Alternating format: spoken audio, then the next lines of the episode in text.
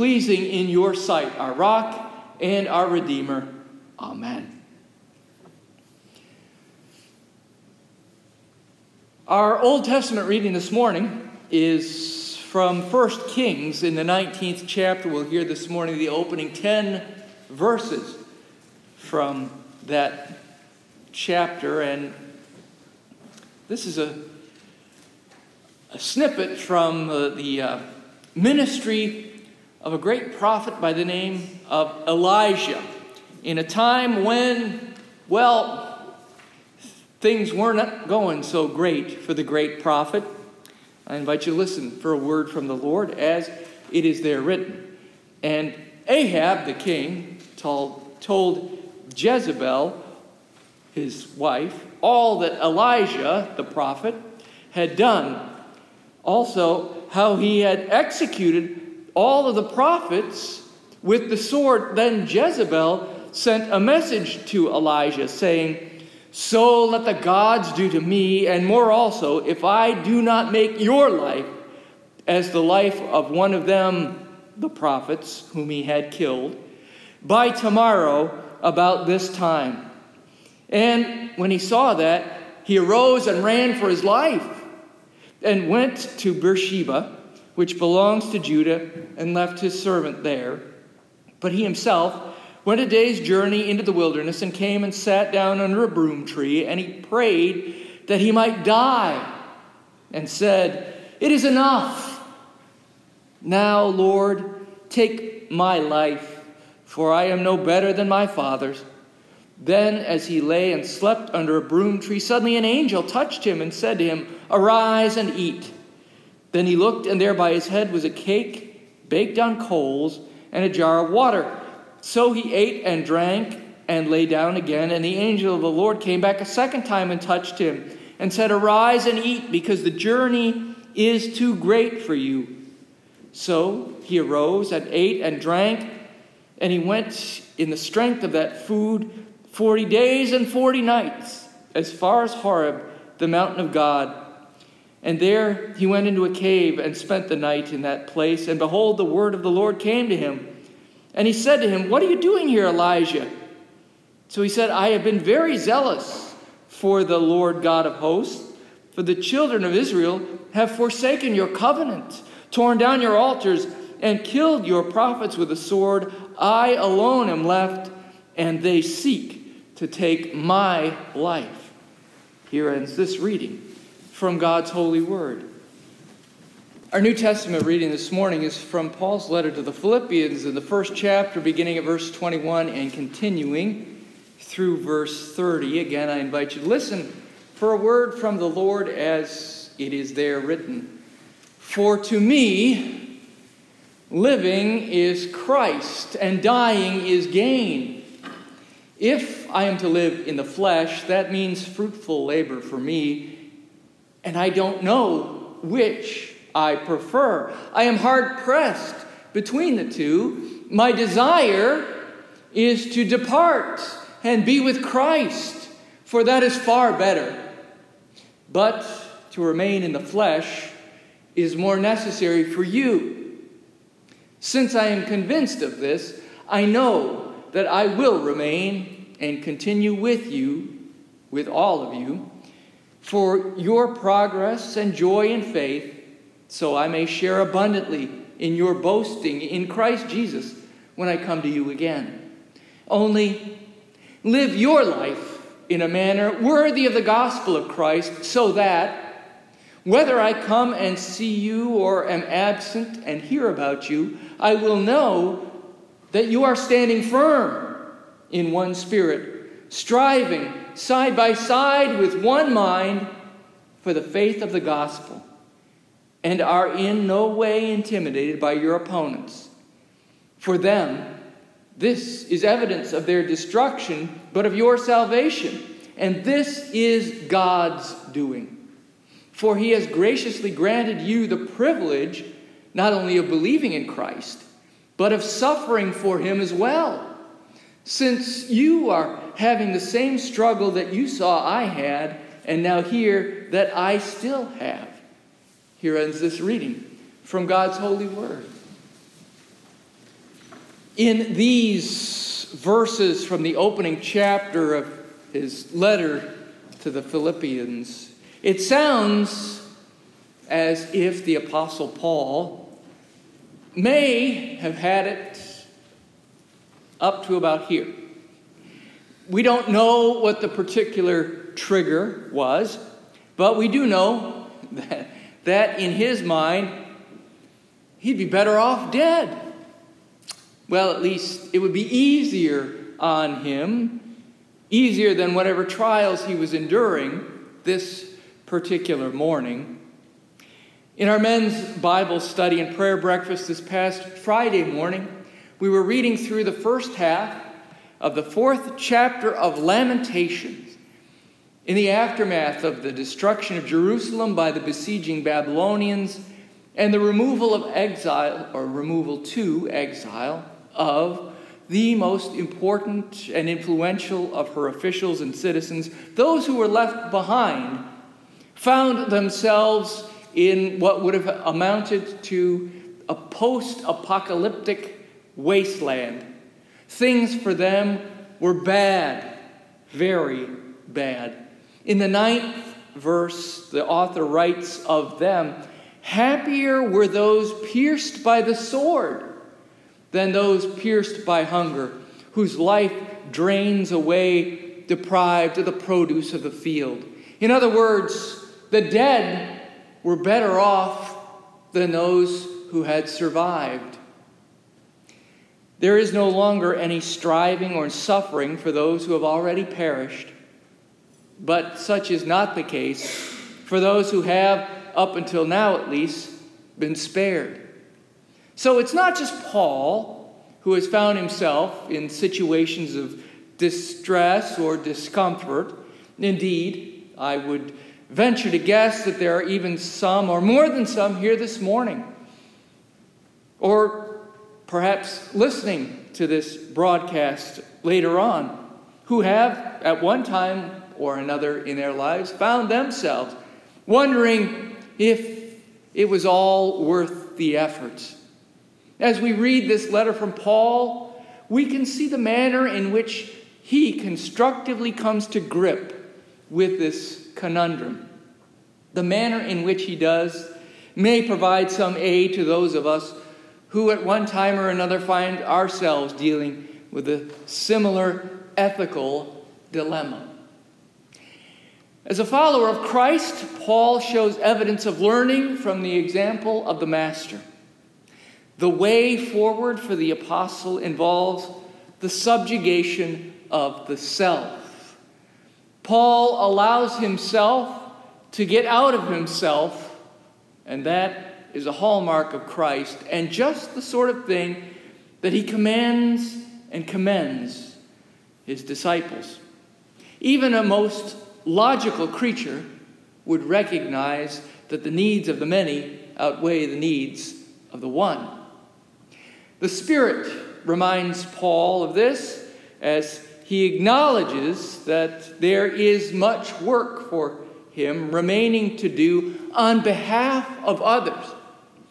There are many who need that spiritual food which Paul has been providing them, both as he is there in person and from afar. I think one of the important things that we might take from this morning's epistle text is that as Christians, each and every one of us has had a call placed upon us to minister to others. What that ministry looks like is unique to the individual, and it varies for every one of us. But universally, we are all called to service in Christ's name.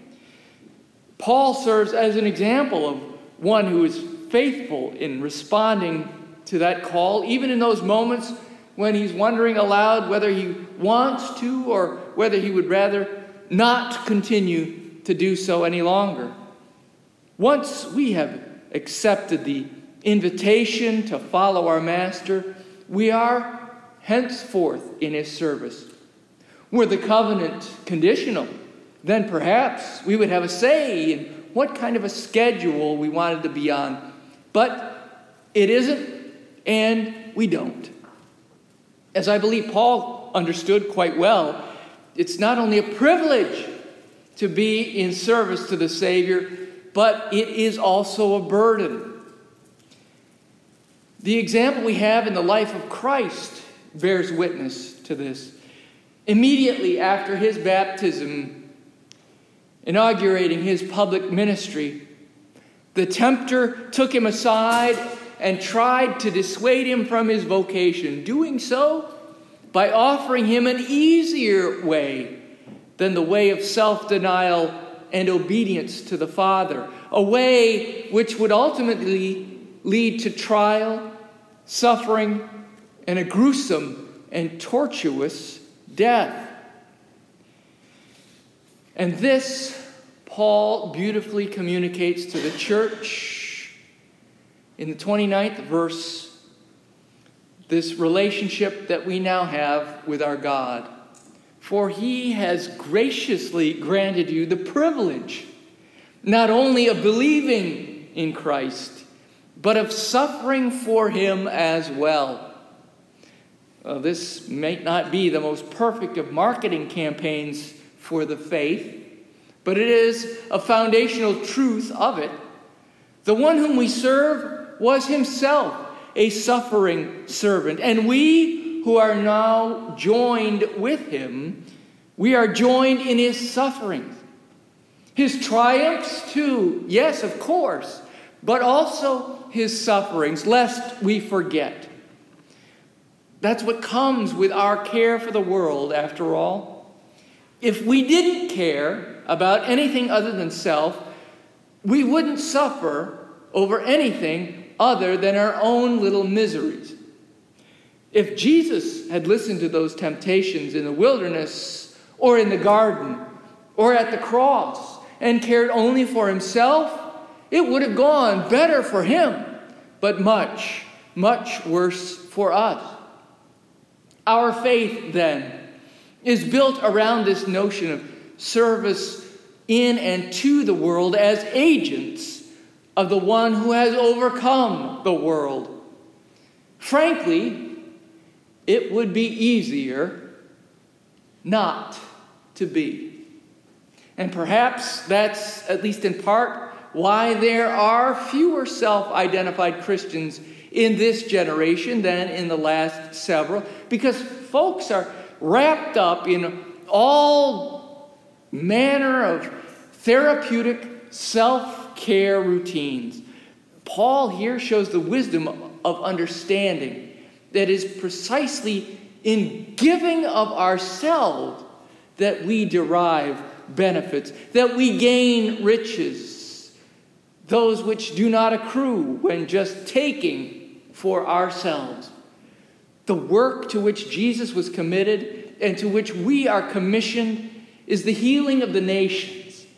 And it is there simultaneously that we will find healing and peace for our own restless and hurting souls. Albert Schweitzer once observed, if affirmation for life is genuine, it will demand from all that they should sacrifice a portion of their own life for others.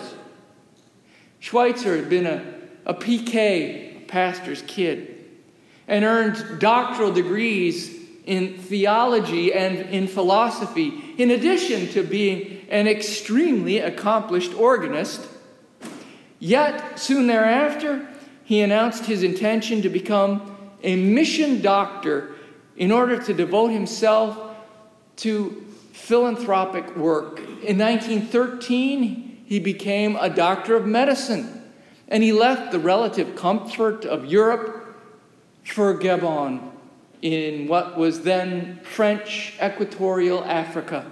There he built a hospital and a leper colony, which he equipped and maintained from his income, later supplemented by gifts from individuals and foundations in many countries.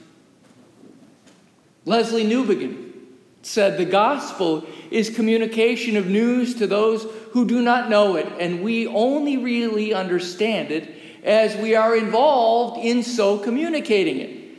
And he committed himself to more fully understanding it, as he set about communicating it in word and in deed. After having graduated from Cambridge, he moved to Glasgow to study and work with the student Christian movement. And then he returned to Cambridge 2 years later, training for the ministry at Westminster College. In July 1936, he was ordained by the Presbytery of Edinburgh to work as a Church of Scotland missionary at the Madras Mission. And it was in India that he remained for nearly 40 years, with a 6-year sabbatical as an administrator with what would become the World Council of Churches in Switzerland. Upon his return to England, he continued to serve as a missionary to his inner city neighbors there. Mother Teresa, in her book, No Greater Love, wrote, "Do not think that love, in order to be genuine, has to be extraordinary. What we need is to love without getting tired." Like Schweitzer and Newbigin, she too also served her fellow man in the Third World, having traveled from Europe, where she had been born and raised, eventually establishing the Missionaries of Charity in Calcutta. There, she faithfully lived and loved the people in Jesus' name for decades, when not traveling internationally for a variety of humanitarian missions. These three 20th century servants of Christ all lived long, full lives and were, like Paul, willing to endure hardships in service to others along the way, placing the good of their neighbors first. We all not need be an Albert Schweitzer, nor a Leslie Newbigin, nor a Mother Teresa, though the world could certainly benefit from more such folks as these.